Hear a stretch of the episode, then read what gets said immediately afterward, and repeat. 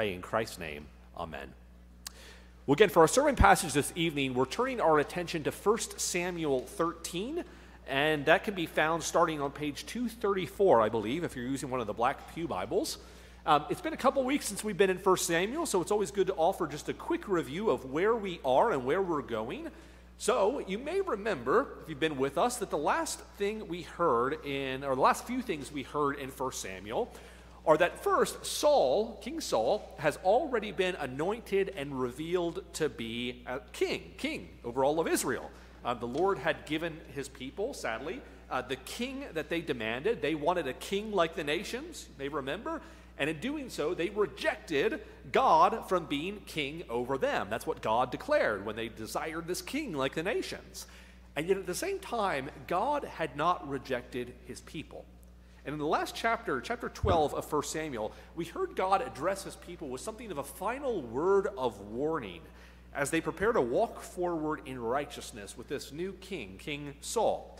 And yet, as we'll see in today's text, that even though God still doesn't give up on his people, he doesn't give up on his people, that he does announce that this new king, King Saul, was going to have a very short reign and a very short kingdom. Because his kingdom, as the events of 1 Samuel 13 unfold, we'll, we'll hear, is going to come to an end. And that's a development that will span chapters 13 through chapters 15 of 1 Samuel before eventually David is found and anointed to be the next king in Israel. So, with that background in mind, let's turn our attention to 1 Samuel 13. It's a bit of a, a, bit of a longer text, but I'm going to read the entirety of it in full here. This is 1 Samuel 13, 1 through 23. As always, I'll be reading out of the English Standard Version. So, hear now the word of the Lord. Saul lived for one year and then became king. And when he had reigned for two years over Israel, Saul chose 3,000 men of Israel 2,000 were with Saul in Michmash and the hill country of Bethel, and a 1,000 were with Jonathan and Gibeah of Benjamin. The rest of the people he sent home, every man to his tent. Jonathan defeated the garrison of the Philistines that was in Geba, and the Philistines heard of it. And Saul blew the trumpet throughout all the land, saying, Let the Hebrews hear. And all Israel heard it, said that Saul had defeated the garrison of the Philistines, and also that Israel had become a stench to the Philistines. And the people were called out to join Saul at Gilgal. And the Philistines mustered to fight with Israel 30,000 chariots and 6,000 horsemen and troops, like the sand on the seashore in multitude. They came up and encamped in Michmash, to the east of Beth Aven. When the men of Israel saw that they were in trouble, for the people were hard pressed, the people hid themselves in caves and in holes and in rocks and in tombs and in cisterns. And some Hebrews crossed the fords of the Jordan to the land of Gad and Gilead. Saul was still at Gilgal, and all the people followed him trembling. He waited seven days, the time appointed by Samuel, but Samuel did not come to Gilgal, and the people were scattering from him. So Saul said, Bring the burnt offering here to me and the peace offerings. And he offered the burnt offering. As soon as he had finished offering the burnt offering, behold, Samuel came, and Saul went out to meet him and greet him. Samuel said, What have you done? And Saul said, When I saw that the people were scattering from me, and that you did not come within the days appointed, and that the Philistines had mustered at Michmash, I said, Now the Philistines will come down against me at Gilgal, and I have not sought the favor of the Lord. So I forced myself and offered the burnt offering. Samuel said to Saul, You have done foolishly. You have not kept com- the command of the Lord your God with which he commanded you. For then the Lord would have established your kingdom over Israel forever. But now, your kingdom shall not continue. The Lord has sought out a man after his own heart, and the Lord has commanded him to be prince over his people, because you have not kept what the Lord commanded you. And Samuel arose and went up from Gilgal. The rest of the people went up after Saul to meet the army.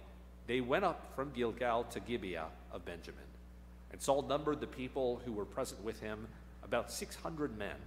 And Saul and Jonathan his son and the people who were present with him with them stayed in Geba of Benjamin. But the Philistines encamped in Michmash. And raiders came out of the camp of the Philistines in three companies. One company turned towards Ophrah to the land of Shual. Another company turns towards Beth Horon. And another company turned towards the border that looks down on the valley of Zeboim, towards the wilderness. Now there was no blacksmith to be found throughout all the land of Israel, for the Philistines said, Lest the Hebrews make themselves swords or spears. But every one of the Israelites went down to the Philistines to sharpen his plowshare, his mattock, his ox, or his sickle. And the charge was two thirds of a shekel for the plowshares and for the mattocks, and a third of a shekel for sharpening the axes and for setting the goads. So on the day of the battle, there was neither sword nor spear found in the hand of any of the people with Saul and Jonathan but Saul and Jonathan his son had them. And the garrison of the Philistines went out to the pass of Michmash. This is the word of the Lord. Several years ago, uh, back when Lori and I lived in Florida, we had to navigate anytime we wanted to drive out of town and go visit her parents uh, who live in Orlando or just wanted to go down to the Orlando area, that was the next biggest city, um, we often had to navigate toll roads wherever we went. Um, you know, often in traversing a, a big city, if you don't want to crawl through bumper to bumper traffic and take forever to reach your destination, um, you can use toll roads as long as they're available. And there were and still are many of them that circuit the whole city of Orlando. Um, but of course, in taking the toll roads, you also have to pay the toll. You have to pay money in order to use those roads. That's the one rule that makes a toll road a toll road. And you get ticketed if you don't pay it. Just don't have the option or authority to not pay your tolls. But occasionally, there were circumstances that were unique to Florida where even that most important rule about paying your tolls was suspended for a short period of time. You see, if there was ever a hurricane evacuation, something that happened every few years, the state tended to suspend for a time the collection of tolls. In order that uh, the main highways didn't get too clogged up with traffic, they would make the toll roads free so that everyone could get out of town wherever they needed to go without a problem. You see, when a crisis like a hurricane hit, the state of Florida had the authority to suspend that ordinary rule, and they reasoned that it was both appropriate and necessary to do that. And nobody, at least to my knowledge, complained when the state of Florida did that. Well, when we turn to our text, understand that Israel finds herself, as it so often seems to be the case, in a period of crisis as well. You see, the Philistines, a foreign people who worshiped other gods, they have continued throughout 1 Samuel, including here, to exert their influence over Israel. And they've continued to muster this imposing militaristic force, both in terms of manpower and equipment, so that they could do their will virtually anywhere they wanted in the land of promise against Israel. Now, this in itself is a crisis given what God had called Israel to do. Remember, He's called upon Israel previously to drive out people like the Philistines out of the land because a, a holy people, the people of God, set in a holy place, the, the land that God had given them, could not dwell with an idol worshiping people. They couldn't coexist with an unholy people in a holy place. But when the passage opens, this crisis of simply just living in the land with the Philistines and kind of being subject to their authority is ratcheted up one notch when Israel decides to finally do something about the Philistine problem. Specifically, we hear about Jonathan, Saul's son, who we're introduced to for the first time here in 1 Samuel. We hear how he provokes a war against the Philistines. And as a result, Israel is thrust into a different sort of crisis, one in which they now have to stand against the mighty armies, armies of the Philistines with a wretched and outnumbered military force. And so, how in the world is this going to go well for Israel? Well, with this new crisis before Israel, one in which they're now committed to an all out war with the Philistines, we see how King Saul responds. And what we find is that when Saul is faced with an intense period of crisis, well, he takes it upon himself to suspend the rules that were given to him by the prophet Samuel. Because as he sees it, this crisis is so dire that God's word, the word that was given to him through the prophet Samuel, it has to be set aside in order to deal with the crisis before him. Now, Saul, of course, we're going to talk about this later, he doesn't have the authority to simply just suspend God's word. And in fact, as king, he's entrusted, Israel, as Israel's king was, with leading the nation according to God's word. But as he sees it, He has the authority to call an audible when he deems the circumstances warranted. And as a, as a result, we'll find that that decision he makes carries tragic, long term consequences for him and for his kingdom. But beyond Saul and the specific historical circumstances that prompt his actions in our text, this story also presses us to ask ourselves a few questions as well. Specifically, how do we respond to God's word? And how do we relate to God when crisis hits? Does God's word, his instructions, and his promises, do they take the back burner in moments like that? Do we feel the freedom to call an audible when God's word seems more like a barrier to overcome whatever issue we need to get through? How we answer that question is something that hangs over this entire text. And so, our big idea w- with that in mind is a question. And the question is this How do we respond when crisis hits? How do we respond when crisis hits?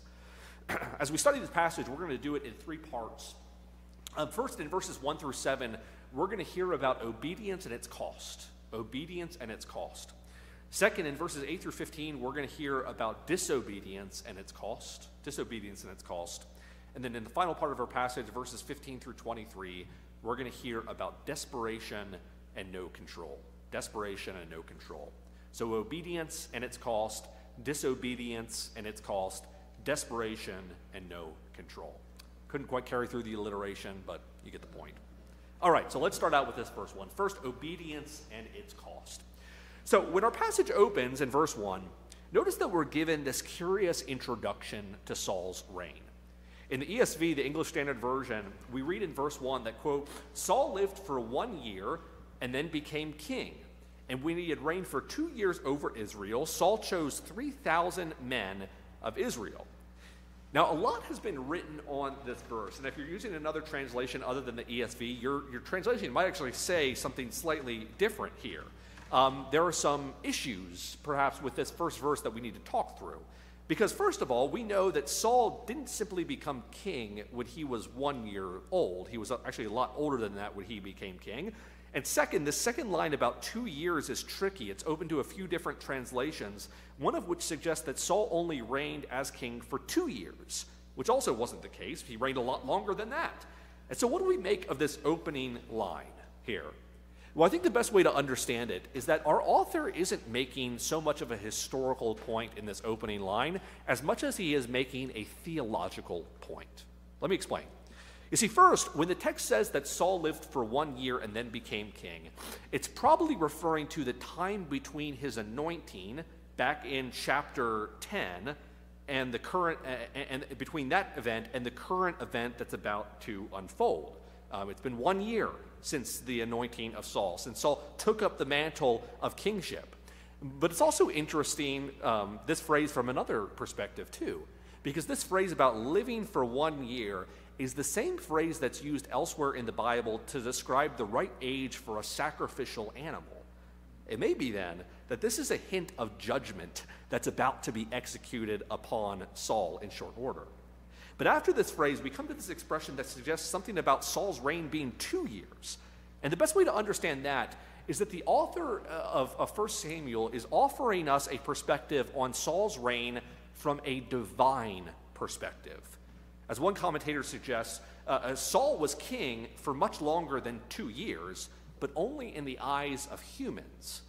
In God's eyes, he would cease to be king after just two years on the throne. It was after two years where God would reject Saul from being king. Now, this opening verse is, is quite difficult. There are other ways it could possibly be translated and understood. But assuming we're on the right track, this opening verse colors kind of everything else in this passage that we hear about Saul. Because it suggests, before we get into any of the details, that Saul's reign would be a temporary reign and it would largely be a failure as well. And when we move beyond the opening verse, this kind of heading for the passage, and we consider the sequence of events, first leading up to this war with the Philistines, where we can start to see the cracks in Saul's kingdom form and why he was only able to reign for two years.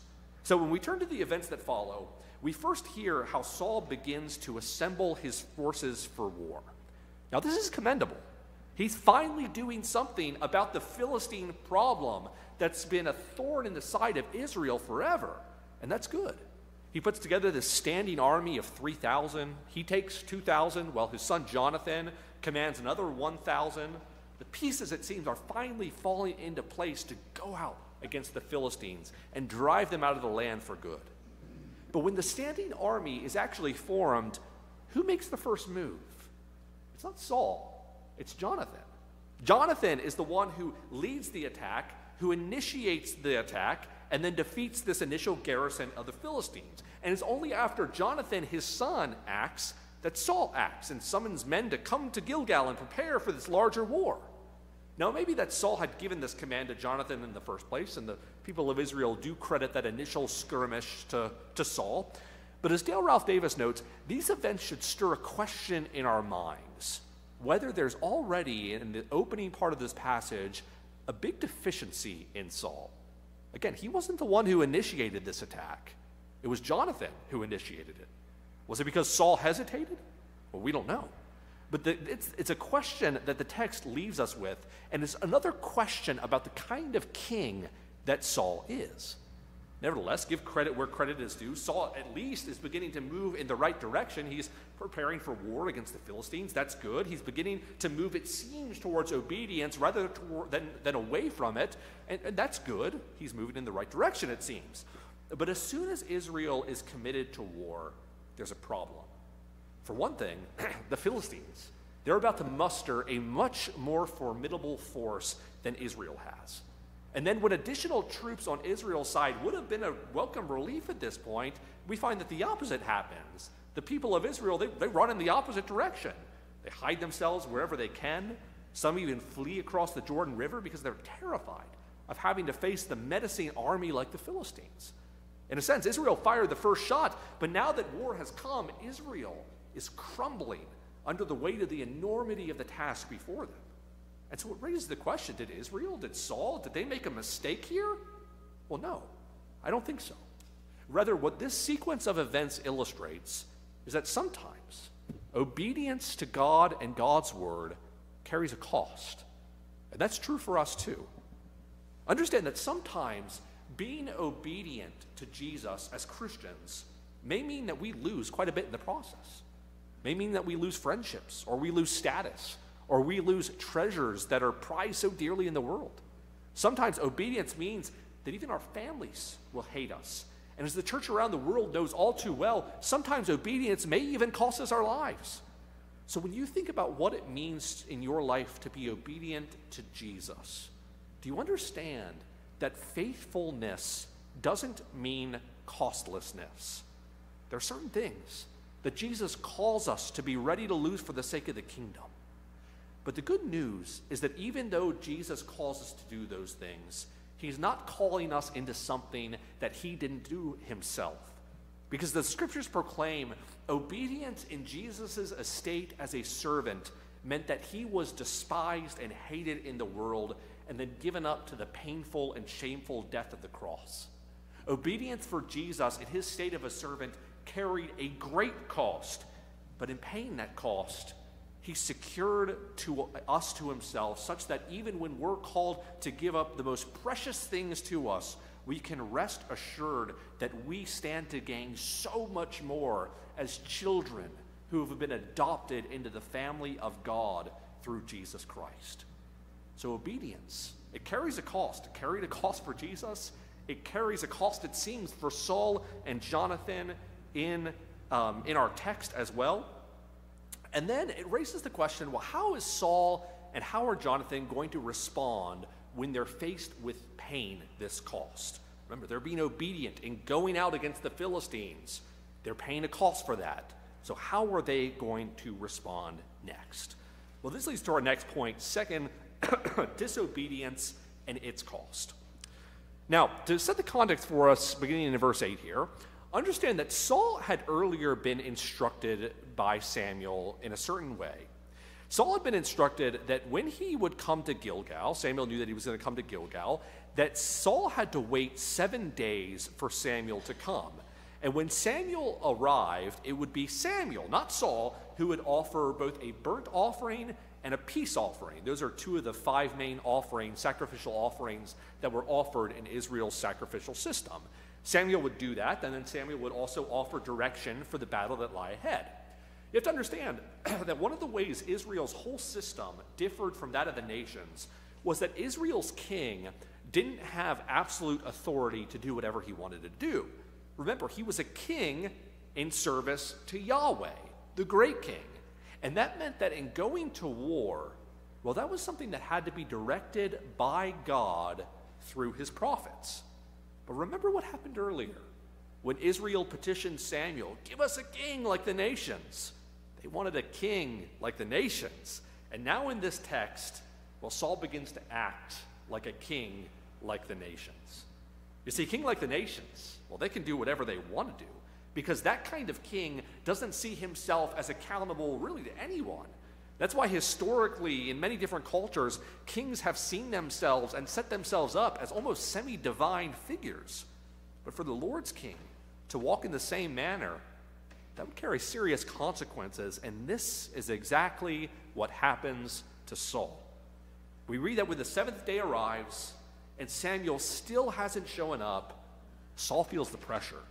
Remember, Israel's no match, humanly speaking, for the Philistines. And now we read that the Philistine army is deployed and Israel's forces, they're scattering. And in the middle of this crisis, Saul feels the pressure and he feels like he has to subvert Samuel's authority. And so he arrogates to himself authority that he does not have, and he begins to offer these sacrifices so that he can simply get on with the battle ahead. Now, this is a big deal. And when Samuel arrives immediately after Saul offers the burnt offering, well, he tells him this was a big deal. You see, at the end of the day, Saul has an incredibly flawed view of who he is and a flawed view of who God is too. Of himself, he thinks that he has authority, that he simply doesn't. The text even seems to suggest that Saul was the one offering this sacrifice, which was unlawful for a king to do. Kings didn't offer sacrifices, that was the priest's prerogative to do that. And then Saul failed to view God as the great king who would fight for his people. He's so panicked about going to war, he forgets to remember how God has been the one throughout redemptive history who has fought for his people. So when Samuel comes on the scene, what he does is he rebukes Saul for what he did. And then he highlights the fundamental problem was a problem lurking in Saul's heart. He says in verse 14, But now your kingdom shall not continue. The Lord has sought out a man after his own heart. The implication in that rebuke is that Saul had not been a man to seek after God's own heart. That's why he felt the freedom to suspend God's word through Samuel. That's why he didn't think that this was really that big of a deal.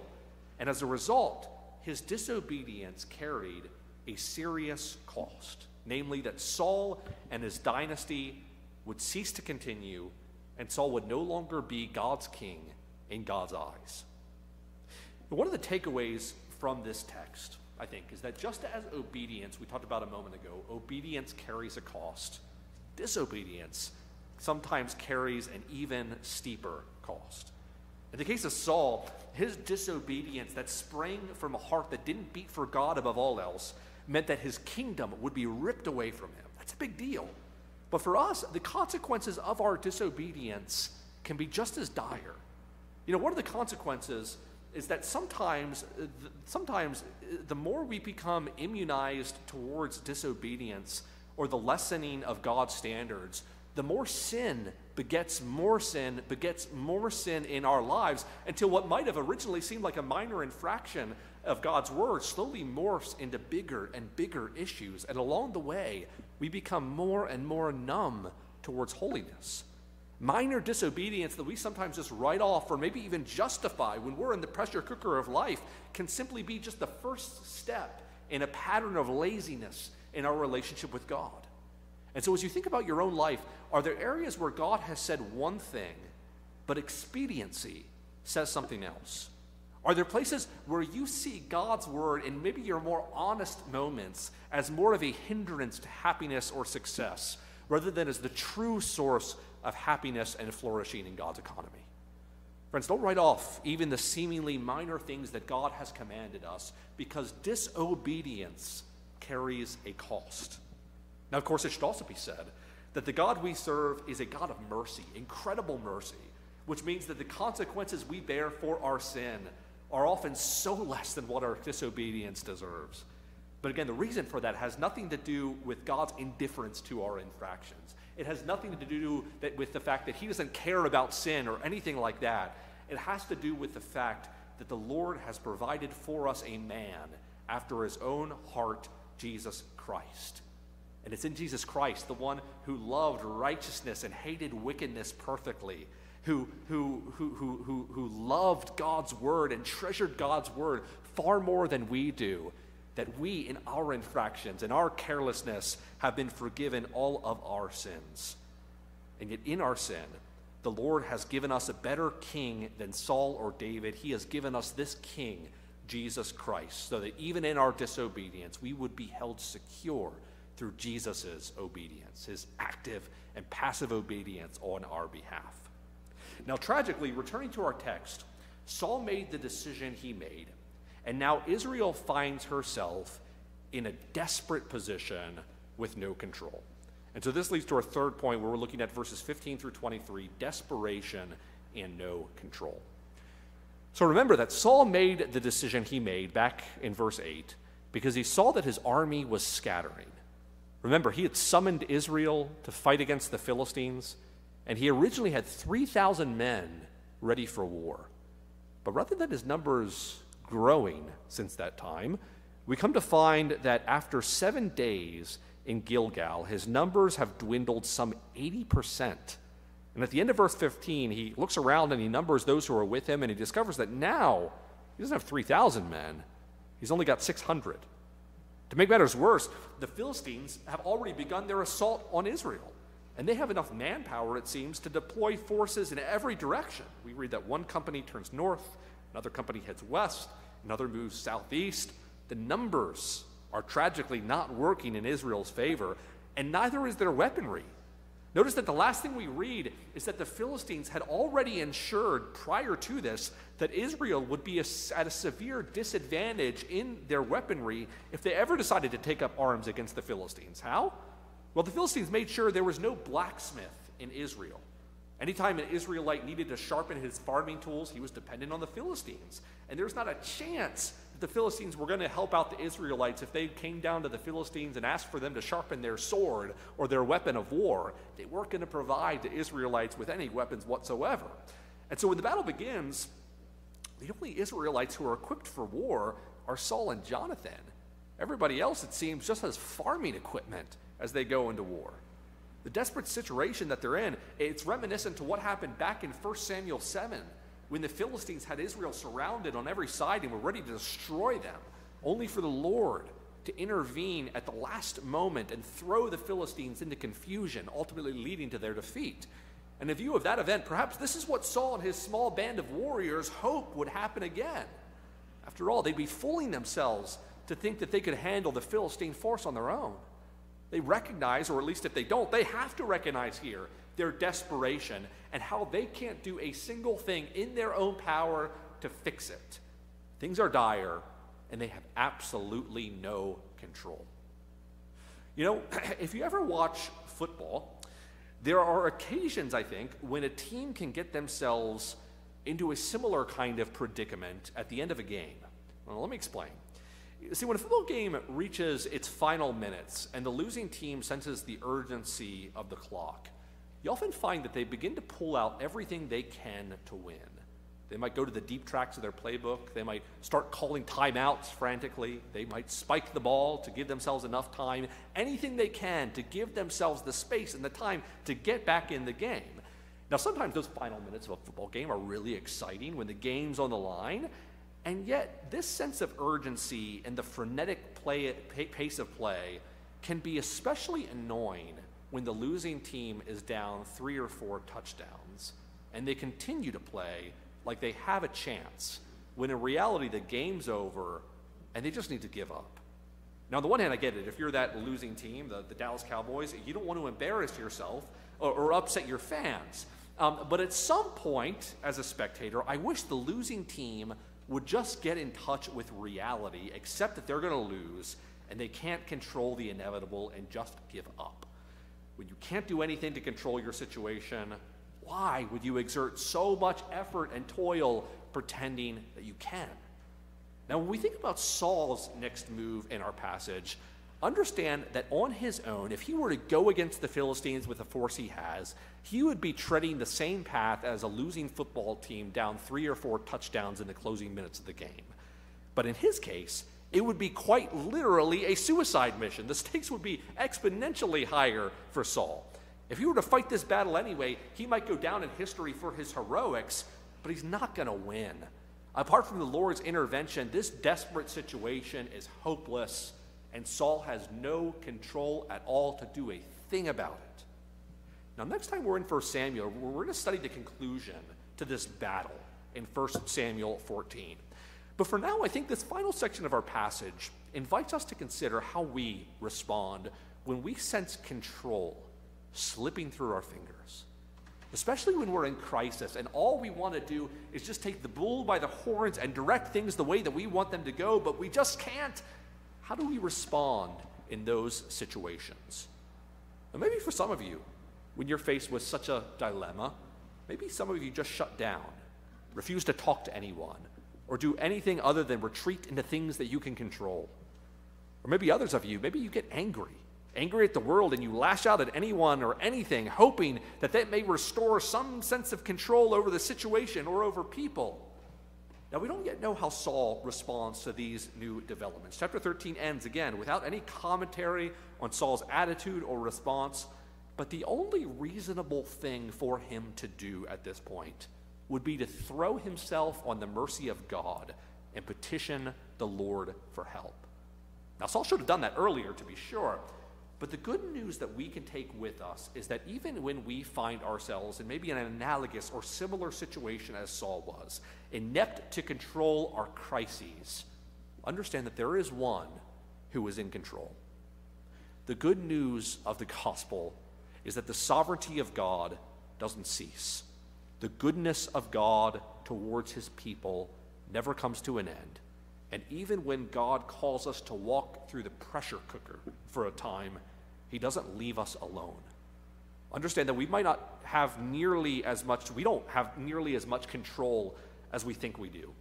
But we do serve a God who meets us in our desperation and who never loses us in it. And so, as we wrap up our study of 1 Samuel 13 this evening, let me leave us with this closing question Are you, whether in crisis or not, are you pursuing God's heart? Now, in asking that question, recognize that the only one who ever sought God's heart perfectly was Jesus Christ. But as the people who have been given the Spirit of Christ, do you seek to conform yourself more and more to things that are good and true according to His Word? Does your heart beat for God and his kingdom purposes above all else, or is your heart sometimes divided in its loyalties and loves? And how does your answer to that question differ when you think about your response in times of crisis? When crisis hits, are you tempted to call an audible in your relationship with Christ? Or do you instead recognize that you have no control and then lean into the promises and the hope of the gospel? Again, are you pursuing God's heart? And with that question in mind, take comfort, brothers and sisters, that the only reason we can pursue the heart of God is because God has pursued us in Christ and adopted us out of his own free mercy as his children. So, friends, pursue God's heart because God in Christ has already pursued you and me. Pray with me. Father, we do give you thanks for your word. We see in this text the failures of Saul, why Saul is rejected for what he did. But we also see in this text, Lord, if we're honest with ourselves, a mirror into our own hearts. We see how sometimes we're too cavalier towards your word as well. How when crisis hits in our own lives, sometimes rather than listening to your word, we plot uh, paths of our own according to our own wisdom rather than the wisdom of your word. Lord, would you have mercy upon us for the times when we try to take life into our own hands rather than resting upon you and your mercy? And would you lead us and renew us by your Spirit that we might continue to walk in truth and walk in the light, whether in times of crisis or whether everything is going well in our lives. In whatever circumstances, Lord, would you be glorified and honored in how we walk and follow Jesus our Lord? We pray this in Jesus' name. Amen.